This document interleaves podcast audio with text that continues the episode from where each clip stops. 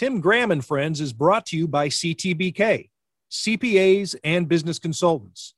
CTBK is a leading accounting firm with a growing team of accountants and business consultants with roots in Amherst, New York. CTBK pairs every project with a focus on a human connection between its team and the client for assurance, accounting, taxes, litigation support, and advice on mergers and acquisitions. CTBK is available and ready to solve any issue your business faces. For a consultation or to request a quote, call 716 630 2400. Again, that's 716 630 2400. CTBK, over a quarter century of proven accounting and business excellence for Western New York and beyond. John Wawrow is joining us on Tim Graham and Friends, brought to you by CTBK. One of the greatest Fs of all the TGAFs.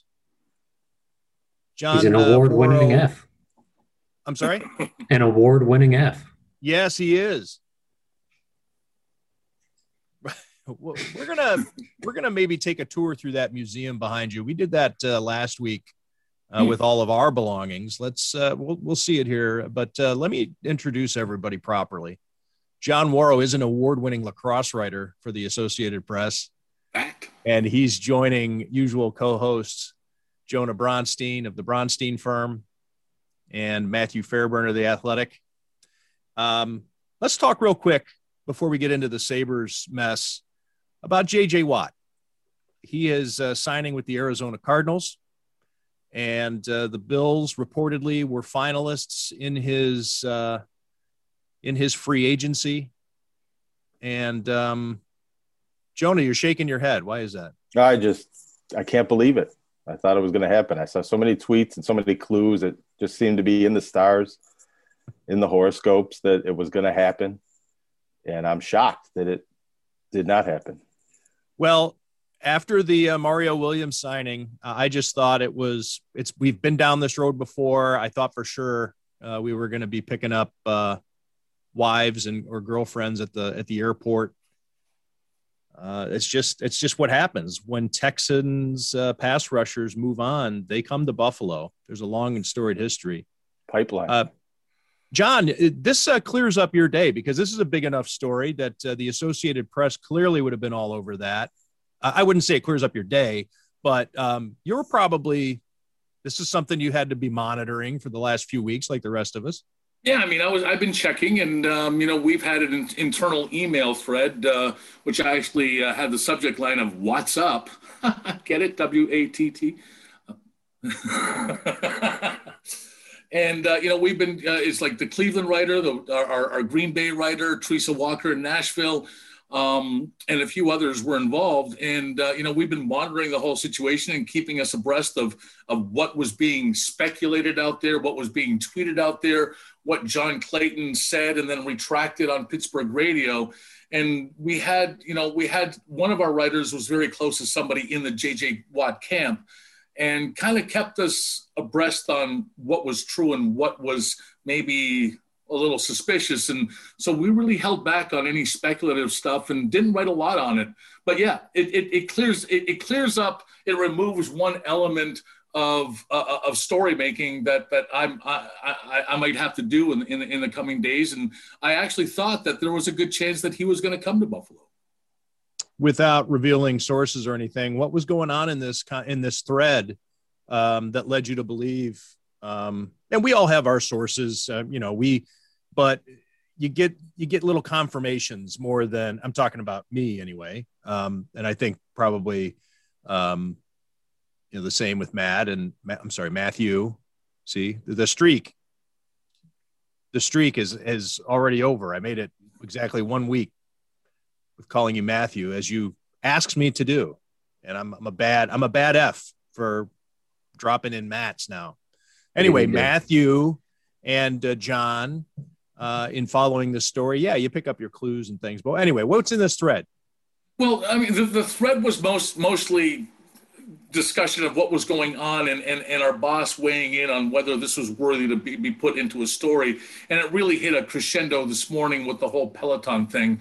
in which we thankfully held off on narrowing it down to those three teams um, before the news broke. But my hints I was getting was the fact I was not getting any responses from the people that I trust, which actually, in, in, in, a, in an interesting way, the lack of responses was loud was loud enough to me to believe that there was something to the speculation that was out there that the Bills were in the running. And the fact that people weren't talking or responding to knock down any of the speculation, um, to me, was an indication that yes, the Bills were actually seriously in the running for this. For for for what?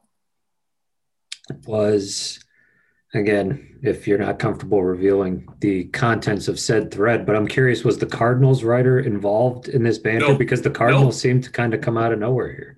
No, no, and, and, and I tweeted today that you know that, that in the rush to get this story first, all the speculation that was out there really reflects poorly on the the entire industry um, whether we were right or wrong or didn't report anything. I just think that the rush to get it first really made us look silly, all of us.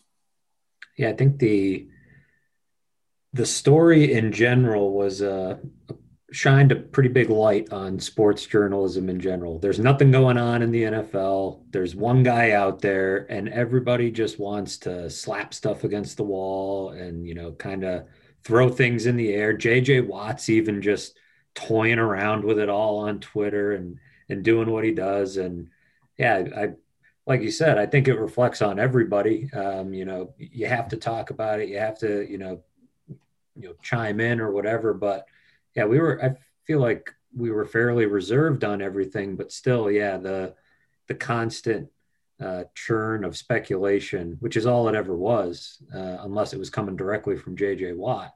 Um, just goes to show you. Even it got to the point where this morning I saw him tweet that picture out like 10 seconds after he tweeted it. And I'm looking at it thinking, is he trolling?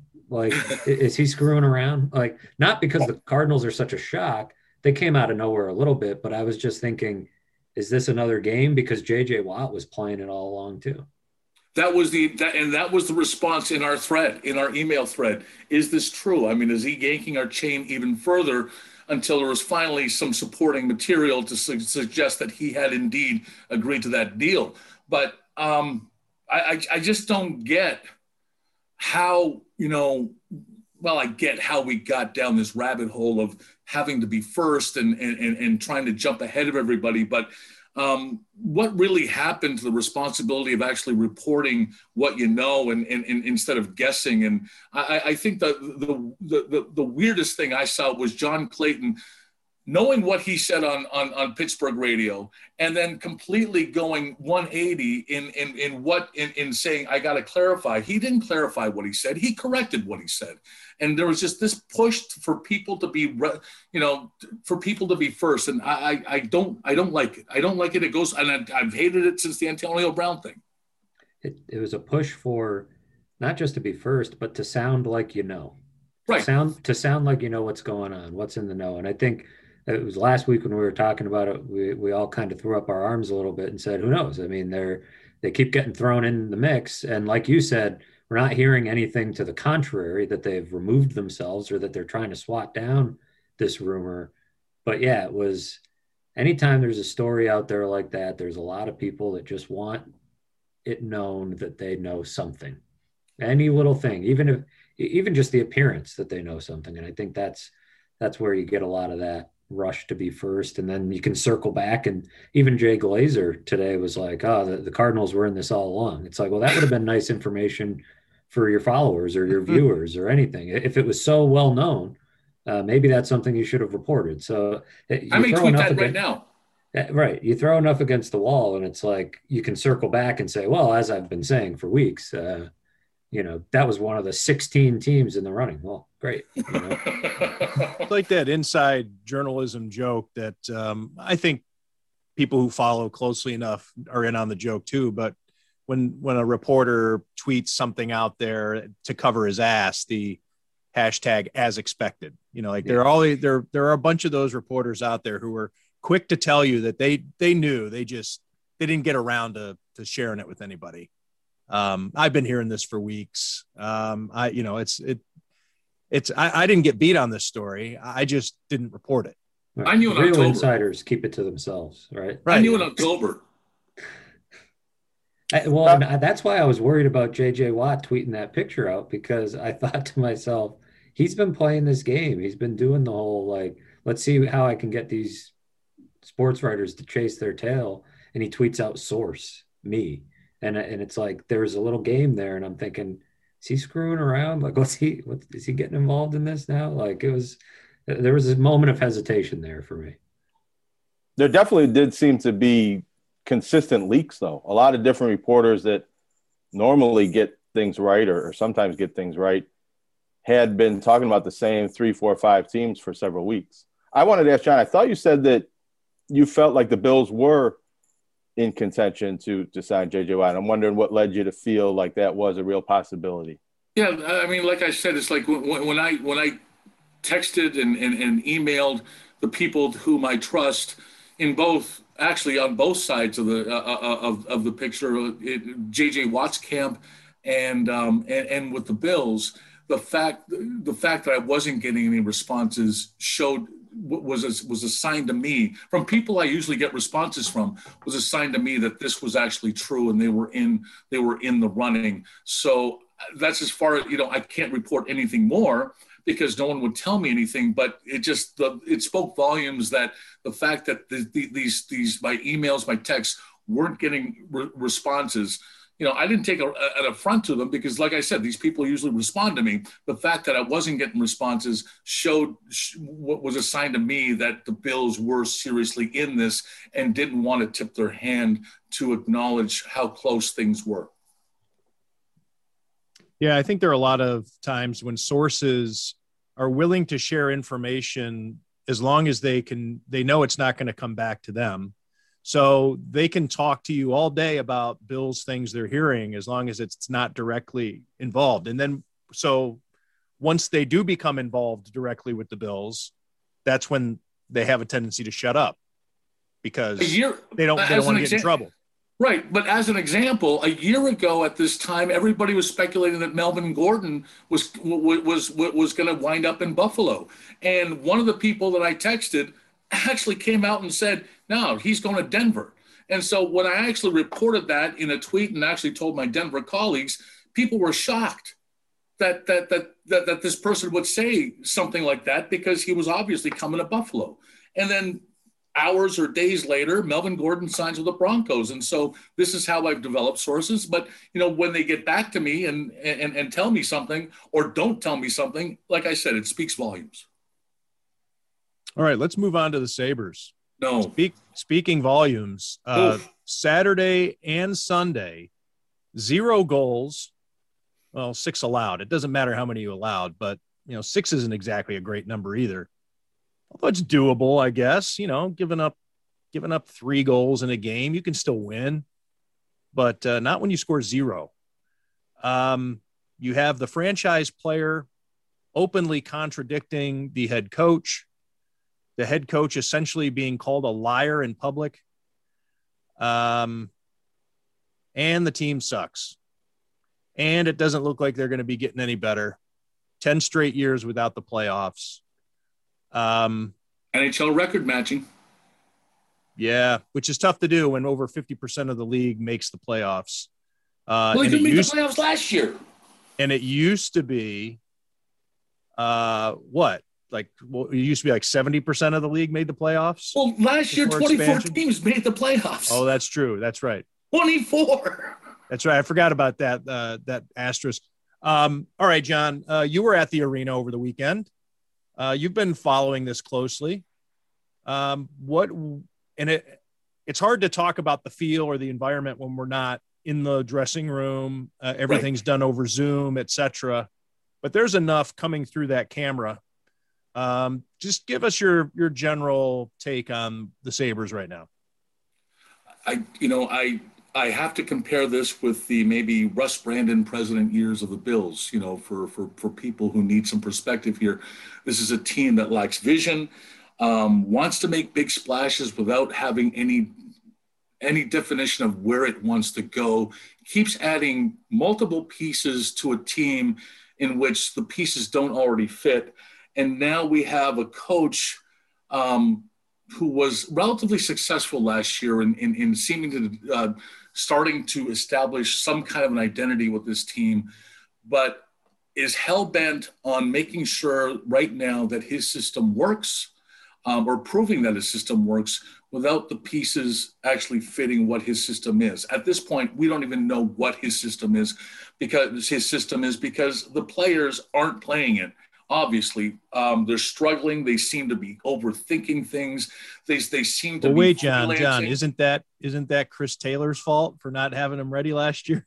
Well, well, well, Chris Taylor got fired because he was trying to win too much. I right. mean, I just don't.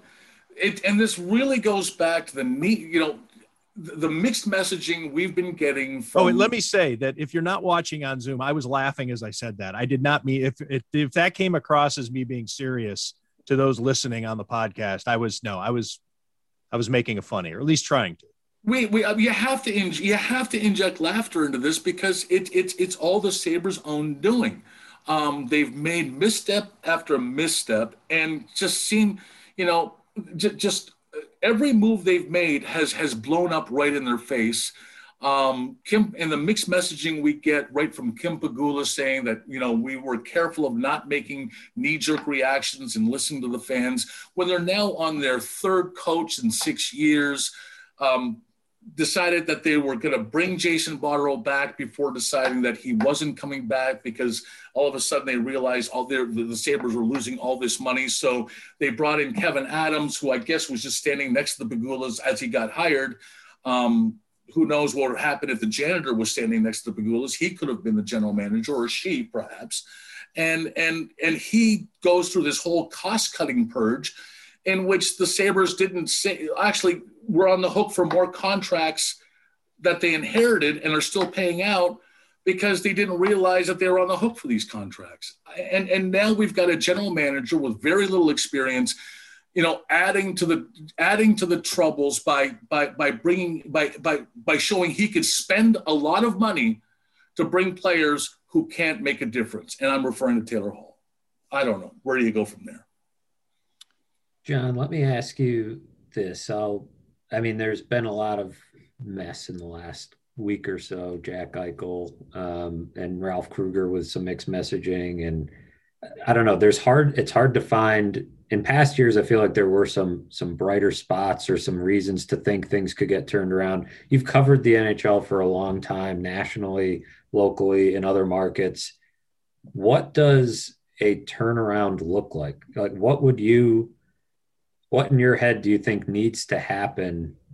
You know, a lot of people say, "Oh, I just got to hit the reset button again," but it's like there's some talent there. That you got a superstar player, you've got some good player. I mean, what has to happen uh, to get this thing finally, you know, pulled out of the mud? I hate to say it, it's going to take a uh, Brandon Beane type of purge of, of of players who are talented, but just don't don't fit in the culture. Um, I'm, I'm looking at Marcell Dareus. People go, oh my gosh, you know, Marcell Dareus, we need him. Or, or, or, or Sammy Watkins, that trade. Or, um, you know, getting rid of um, uh, Cordy Glenn, uh, trading him to Cincinnati. It's going to take those type of moves because this group, as it stands, has shown it cannot succeed. I, I, if if I was the general manager right now, I would be trading Sam Reinhart, he's he's a good player who has proven he is not part of the future of this team because he's been part of a losing past. I would be trading Taylor Hall, and I would really look seriously at trading Jack Eichel because I think a full blown start over is where this team is at. They have some assets, they have some young core there in place. But what they have in place is, as I've said to colleagues, as I've said to friends, as I said on Twitter, it's a Frankenstein monster built by three different GMs for three different coaches with pieces that just don't work together. It's it's it's time to start it all over. I had to go and look at his stats uh, when Jake McCabe uh, suffered his injury, uh, his season-ending injury last week or a week and a half ago, whenever that was, and uh, the comments that were coming out of uh, the dressing room and from uh, Ralph Krueger um, about what a devastating loss this, this is. And, um, you know, you thought that you were talking about uh, Teppo Numminen's when his uh, heart when he needed heart surgery. Um, I had to go back and look at Jake McCabe's stats, and I said to myself, "Now maybe this is it. Maybe I, maybe I'm just a little out of touch here. I haven't covered this team uh, in a while, but I went back and I looked. There's a guy playing 18, 19 minutes a night, plays 60 games a year." And I'm thinking to myself, this is a this is the devastating loss. I mean, what is the bar on this team? And I hate to go back, or maybe it sounds like a knuckle dragger too, but I hate to go back to when I covered the team because it was so long ago, number one. But, and that was a very good team. It's hard to compare, but the character aspect of things, um, you know, you had Chris Drury and Daniel Briere were the captains, and of course, but you had 10 other guys on that team that were legitimate leaders you know, you had Teppo Numminen, Miller. you had Jay McKee, yeah, the goaltender, you had, you know, Toni Lydman, Jochen Hecht. I mean, guys that maybe not resonate with the fans, but they, you know, they still were guys that if something happened, they could pull everybody together.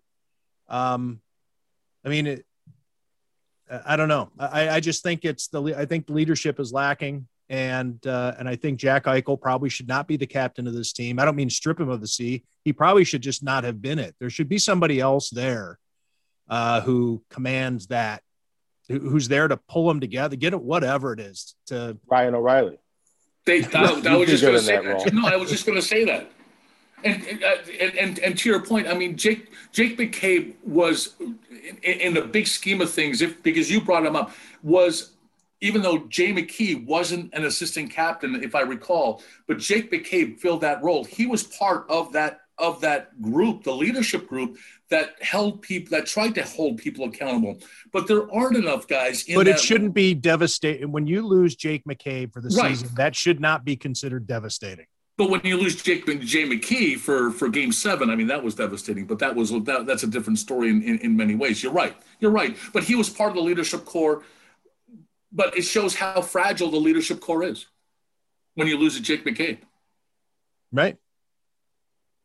You know, John, when you talked about what maybe the next phase could be for this franchise and trading different players, trading Jack Eichel specifically, you didn't say the word tank, but it sounds a lot like, if not tanking, the suffering that the Sabres fans have had to go through going back multiple general managers, multiple coaches, multiple you know rebuilds. Do you think the fan base the culture around the team ownership has the appetite to go through that again? Where's this t- where is this team as it's formed right now with this unwieldy salary structure going to be three years from now? You've got four four four wingers who are part of the top five players top top five played paid players on this team four wingers teams and as tim as you know you go back to 06 07 05 they had two core centers, and that's what this team lacks. But you've got four player, four wingers who are making that team actually had a bunch of centers playing the wing too. They had so many centers. Right. Tim but, Connolly played the wing. Right. But this team is building itself up on Jeff Skinner and Taylor Hall and and and Sam Reinhart, who's kind of a center, but just has proven he can't play that position. And you got Jack Eichel. Um, but where where this where this to, to, go back you know where this team as it sits now if you keep it together do you think based on what it's done this season and for you know last season under Krueger will be anywhere further ahead in three years from now as opposed to you blow the whole thing up and you work with a different nucleus and try to build it that way. And three years from now i think they have a better shot of being a success a more successful team than what this group is right now. And it's just part of the culture. No one no one has had the vision to to to build a team here and that was the problem with the tank. You brought up the tank. And my, my big problem with the tank was, is that the, the, the, Sabres were content on losing so many games that they lost sight of building the support group, the third and fourth liners, um, you know, in, in, the minors and the youngsters in the minors. There was no attention given to building the, the, the bottom core of the team, except to let's get Jack Eichel or Connor McDavid, and it better be Connor McDavid or we could be screwed.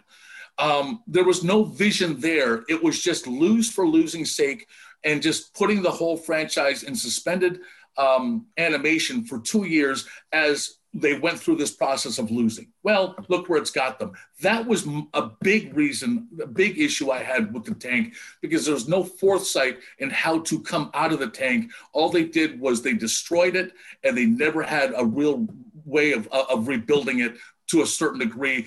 But, but bringing in Vander Kane and, and, and um, Bogosian were the wrong moves, and bringing, uh, bringing in O'Reilly was the right move, but he's the one who got chopped because he actually spoke his mind. To Jonah's uh, question, uh, though, I think a tank would mean trading all these things for draft picks uh, as True. opposed to trading for other serviceable players. Um, those big trades for superstars rarely seem to work. You know, uh, you know, you just think of the high profile trades where you, you get rid of a superstar for four different players and they just, those four different players never seem to, to add up to to nearly the, the, the worth of the player. But anyways, what what are your thoughts in that regard though? Should they try to shift on the fly and obtain other players or I think the that the full tank would be draft picks that you might not see for 3 or 4 years. The full the full tank is going with a roster of minor leaguers and players and and, and journeymen who who really don't didn't deserve full didn't deserve to be part of that it's built have the young guys develop around themselves at the nhl level have a, a, a, nucleus of some you know veteran established veterans. You've got you know eric staal eric staal could be a leader of this team. They had Gionta, but that was it. Um, it's and it's it's the I, I i'm impressed with with mcdermott and Beane because that's that's the one reference point we have with them saying we're not tanking in 2017, even though we are making all these moves. We're looking at the long-term future and the short-term future. And they and to their credit, they made the playoffs with a belief, with a culture set in place by a coach who knew what he was getting himself into and made sure to keep to, to, to have autonomy over the team as opposed to having people from with outside interests, with marketing interests. Yes, I'm referring to Russ Brandon uh, of, of meddling with the affairs and making splashes just for splash sake. That this is what this Sabres team needs, and I don't think they have the group in the front office at the coaching level to see this through. Well, let me ask you. So, if it reached the time where we'll call it the end of the Eichel era, it's time to have a fire sale, get rid of all these players, get draft picks, rebuild. Do you think that the current leadership group, Kevin Adams, Ralph Krueger, should be the ones to make that trade and pick the replacements, or should this happen in the offseason with a whole new regime? I, I, I really, I, I really think Kevin Adams is going to stay. Um, good for him um, and his job security, perhaps. But I do you have I'm not sure how many people have any trust in this organization given what it's done. If Krueger gets fired, and that's a possibility, um, you know, right now the front runner for the job for the for, to replace him might might well be Matt Ellis because he's tight with Kevin Adams and he's worked with Kevin Adams. Um, I'm not sure exactly. You know, Matt Ellis strikes me as a nice guy, a, a good guy. Seems to be doing a good job at you know getting the players ready coming back off injury. But what track record does he have as a coach? And you have a gm who's essentially indebted to the Pegulas for giving him his dream job in his hometown. That is not how you build a team or a front office structure. There needs to be people who say let's hold off here and provide some kind of an established vision that is clearly lacking with the Sabres franchise, has been for quite some time.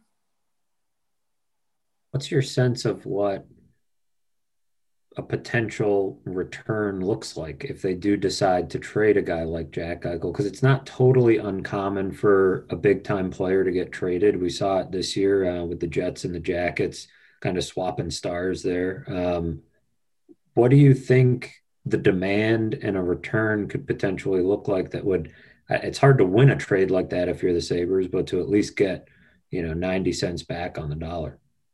Right, I get that, but I think actually I think Jack Eichel is marketable because um, because I think he can be an established star, but not in a not in a captaincy role where he's thrust into a position where he needs to be the savior of the franchise. Few guys can do that. Um, you know, I, I think you can maybe get a, a good, perhaps young center. I, I, don't know who's out there on the trade market, um, who might be available, but you can't get Tage Thompson for you know in, in a Ryan O'Reilly trade because Botterill seemed to be backed into a corner based on on on, on the salary deadline of, of, of, O'Reilly getting that bonus. He needed to make that move before the bonus came in. Um, you look at the landscape, you look at the analytics, you look at everything. Um, LA seems to be have some young pieces and is looking for a bona fide star to to to to move them forward. Um, I wouldn't trade to Boston because you know now you're dealing with Jack Eichel in his hometown and in his own division, in your own division. I would want to move him to the to, to, to the Western Conference or what that was before. Um, the Sabres, lo and behold, were actually in the Laine discussions a year before. Jason Botterill had had discussions with the Jets over a trade for involving Laine and maybe a package that included Rasmus Ristolainen. That fell apart when uh, Laine re-signed to the two-year deal. But the fact that Laine was still available this October might have been an indication, or you know, this this season might have been an indication the Sabres could have been interested in Laine. Though I'm not sure Laine is on at this point the same level as Jack Eichel. I think Jack Eichel is a better player given what Laine has not done um, and how inconsistent he's been. Um, but you get as much as you can. You trade Rasmus Ristolainen because he he deserves a different a change of scenery scenery to have a chance to actually um, compete for the playoffs, as opposed to him being the very good soldier he's been here in Buffalo. You build with Dahlin, you build with Cozens, you build with um, maybe Olofsson. I, I, I guess too. You've got the cupboard isn't bare in the minors, and a credit to that is to Botterill but you get what you can in return because this core doesn't work. Okay, here's what I want to know, John. When you're talking to us, what are you looking at? Because I see you looking all around that room. What what is catching your eye? Are you nothing is catching window? my eye? I, I, are you? I, I, this is the way I. I think it's the way I talk. Posters. What are you doing? No, it's just I think it's just the way I talk, and I'm just I, I'm I don't know where I'm supposed to be looking as I'm thinking. Thought. Well, that's thinking the thing. through look, my process here. You do look pensive. Brain. He's like a dog, you know, when they're thinking. Well, I'm trying not to talk too fast too, because I mean we're having a conversation. I think this is how we have conversations, um, as opposed to you know, you know, being on a radio show where people just just have have their set three questions and they just want answers quickly. Um, I, I, I like this format where we can actually have a conversation, and so I could be a little bit more pensive yeah you're you're in thought you do. It looks like it would be the same image it would be on the back of uh, on your the dust cover on the back of your book your your author photo. My author back, photo what is that? on the back of your novel you know just kind of oh right yes right. looking in deep in thought. Well and and our phone was ringing too so i think i might have been distracted by that. I'm not sure if you could hear it. I need to know what's on your wall behind you. Give us a little can you give us a tour of uh of what what's on your wall. What means what what has meaning to John Wawrow that is on his bulletin board, uh, stuck on a wall. What what we got there? Well, uh, actually, a lot the, of credentials I see. A lot of credentials, but there uh, this this the, the, this board right here has pretty much stayed the same for much of the uh, for much of my life. This goes back. This takes me back to uh, my Vancouver days. We've got uh, a card of former Prime Minister Jean Chrétien. Um, we've got uh, my buddy here, Rick LeCarry, posing outside of Munster Hamlet just because. We've got a view of my uh, uh, the, the, view across uh, my hometown into from Windsor to Detroit. There's some, you know, ticket stubs. Uh, what else do we got? Uh, this is something that a friend of mine drew um, um, out of a inspired by some fear and loathing stuff. Hunter S. Thompson, when I was the editor at the Burnaby News, because I would go off on rants. I'm not sure if you folks are aware of that, that I have that reputation. So I didn't that, know that. That's I always like learning about my friends. Um, this here's something I got from uh, our late colleague Alan Wilson's. Uh, um, uh, we had a fundraiser for him, so that's a Gilbert Perreault uh, 500th goal banner. Um, I've got I don't know where I got the Vince Carter uh, cereal box, but I've got that. Otherwise, gotta have that. Yeah. Otherwise, I don't know. I got I've got I've got a Tigers pennant that I bought that I bought because I was I, was a Tigers fan growing up in in Windsor. So, um, and I've just got oh, there's my Flutie Flakes, and uh, just a whole bunch. Who's that on the cart? Is that Jim Kelly being taken off on a cart? Yes, that was that was Dave Duprey's photo of Jim Kelly being taken off on the cart. I believe it was the Jacksonville Jaguars game, and that was in the AP office at the Buffalo News Building. And I made sure to bring that uh, with me in case so so it wouldn't get thrown away or taken by anybody. What's Dave Duprey up to these days? Did he retire? He's long retired. I've lost track. He's moved on to um, he's moved on to he, he went back home to Rhode Island and uh, um, essentially left the business. From what I told, I'm told. I do believe tragically he was involved in a boating accident that really laid him up for quite some time. Um, but I've lost track of uh, uh, uh, of Dave.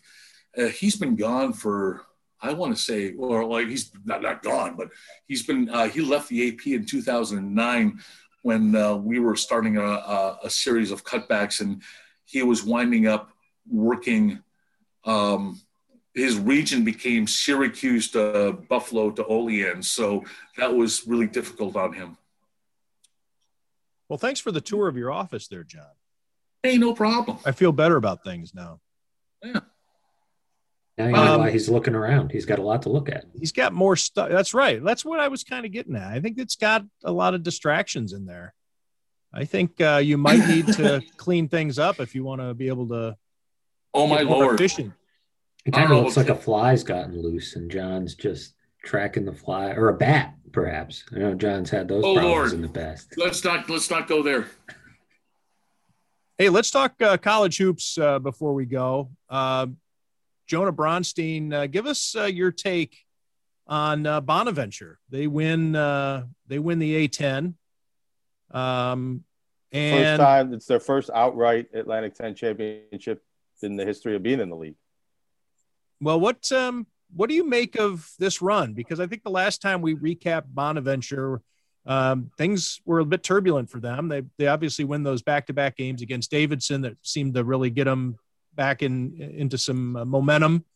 And um, here we are closing in on conference tournament time. I guess just what's your your assessment? They seem to be the best team uh, in the in the region. Yeah, oh, absolutely, and they're bordering on that top twenty-five receiving votes. And I don't know if they'll crack the AP poll, but they're getting closer and closer to where they were before they lost those two games, which, by the way, were road games against the second and third, possibly best teams in their conference. And the A10 is at least a two bid league, if not a three bid league this year. So I think Bonnet had a great season with an excellent team that's mostly juniors. Um, they were supposed to be pretty good this year, and even last year had some injuries. I didn't really get as down on them after the games they lost. I knew it kept them out of the top 25 and some of that national attention that they were very close to getting. But if you look at their net, they're 28 in the net right now, 31 in KenPom. Those are both higher marks than they were uh, three, four weeks ago when they were getting more attention from poll voters and had a maybe a better looking record. They're playing even better right now. They haven't lost at home yet. They play Dayton today in their last home game. If I won't lose that one and have an undefeated home season, which is notable for the fact that there have been no fans at the Reilly Center in Olean all year for this season, and they have an excellent chance, I think, of winning the league or being a at-large bid. I think they're in the NCAA tournament now, unless they really crumble in this game and their first tournament game. I think they're in the field, at least uh, maybe the last four in, but probably maybe even higher than that. Well, let's take a look real quick at worst case scenario. Let's say that they do have uh, a problem against Dayton and they lose in their first game in the A10 tournament. With all the other rankings and the fact that they won the conference regular season uh, championship, might that still be enough to well, get in? It might still be enough to get in. I think that, and maybe, yeah, yeah, they could still get in with those two losses. It would make it a lot tougher. They, you know, it was because it opens the door for a different team to win the Atlantic 10 tournament and then VCU to be that second team in the last four in, which really it's alternated between VCU and Bono or St. Louis. Whoever's been the second team in the A10 has been projected to be around that spot in the at-large conversation on the bubble all year. So if they lose in the first round of the tournament, after in your scenario losing a home game that they should win late in the regular season, uh, they're probably more like that third team in. And I don't know if the A10 is going to get three teams. The interesting thing is being the A10 regular season champion in any other year if you don't win the tournament, you automatically qualify for the NIT. But we don't really know what the NIT is going to be this year, if there's going to be an NIT. What it's rumored to be is only eight teams going to New York and might not have the automatic spots and, and certainly won't have all of the automatic spots that it's had before. But I think I don't think Bono is going to lose today, and I don't think they're going to lose in the first round of the tournament. I think they could maybe lose in the semifinals or the finals so long story short, I think that they're in the tournament because I don't expect them to really stub their toe twice here and screw it up for themselves. What's holding Mark Schmidt back in being hired by another school? And in, in, in your opinion, because it's it's it's been farcical to see the moves that have been made in in Mark getting overlooked. Well, one thing is usually to go from a mid major to a high major job, you have to win the league and really be the best team in the league. Now, the A10 is a bit of a borderline mid-major league. They're a multi-bid mid-major league, so it's been a little bit different. Uh, the thing with Mark Schmidt is I've never really been able to tell how much of it has been uh, teams not being interested in him, not offering him jobs, or lowballing him on offers, and how much of it has been his own maybe lack of interest in moving on or lack of taking certain jobs that could be hard to win at or are too much of a rebuilding job. And I think it's been a blend of both. I think a lot of times when coaches move on, they're trying to move on and their agent is looking for offers early and often and putting them in the mix for these jobs with search firms and all the different things that are involved in, in these hires. So I, I don't know. I, I think that he's comfortable where he's at. I'm sure if he got a really attractive contract offer from a bigger league, uh, he might take it, but I don't think that those Venn diagrams have crossed in the last few years in the times when he's been rumored to be in the mix for Boston College or Pitt or some of these other jobs. Well, he's consistently, you know, built a winner. I mean, this you just get if, if for people who aren't familiar, I mean, he took over a program that was at its low point after uh, the Anthony Solomon uh, debacle when he when when he was there for four four or five years and and and was only there just to help reestablish St. Bonaventure's reputation after the whole um, Vander who was that what, what was his name Jan John, Van Breda Kolff yeah. yeah Van Breda Kolff thank you after that after that embarrassing you know debacle but you know what Mark Schmidt has done, I think people just don't appreciate how he's built a consistent winner in a small town where I think it's difficult to recruit people to come to Olean. Yeah, but there's still a level that they haven't reached, but they're close to doing that right now and being a top 25 team like Nate Oats was at UB and winning first round games in the NCAA tournament. They won an opening round game a couple years ago, but getting to the point where UB got into the NCAA tournament, that's when you really, as a mid-major or a smaller college coach really get on the radar when you when you're beating the big teams and and Bono's beaten good teams in non-conference play the last couple of years. This is a weird year because they didn't play those non-conference games and the schedule's all different. So it's it's a little bit hard to judge if this is really the best team he's had at Bono because in some ways you look at it and it is, and in some ways maybe it's not. So you know this could be the year. We'll see what happens here in March. I, I think he could be in those conversations. We'll see how many jobs are open, though. I don't think it's going to be a big carousel this year coming out of the pandemic situation and all that. And um, he's in his 50s. And uh, usually, a lot of these, everything seems to be skewing younger. Unless you're a legend, uh, I think that schools are generally more enamored with the up and comer, the the rising assistant off of uh, you know somebody's bench.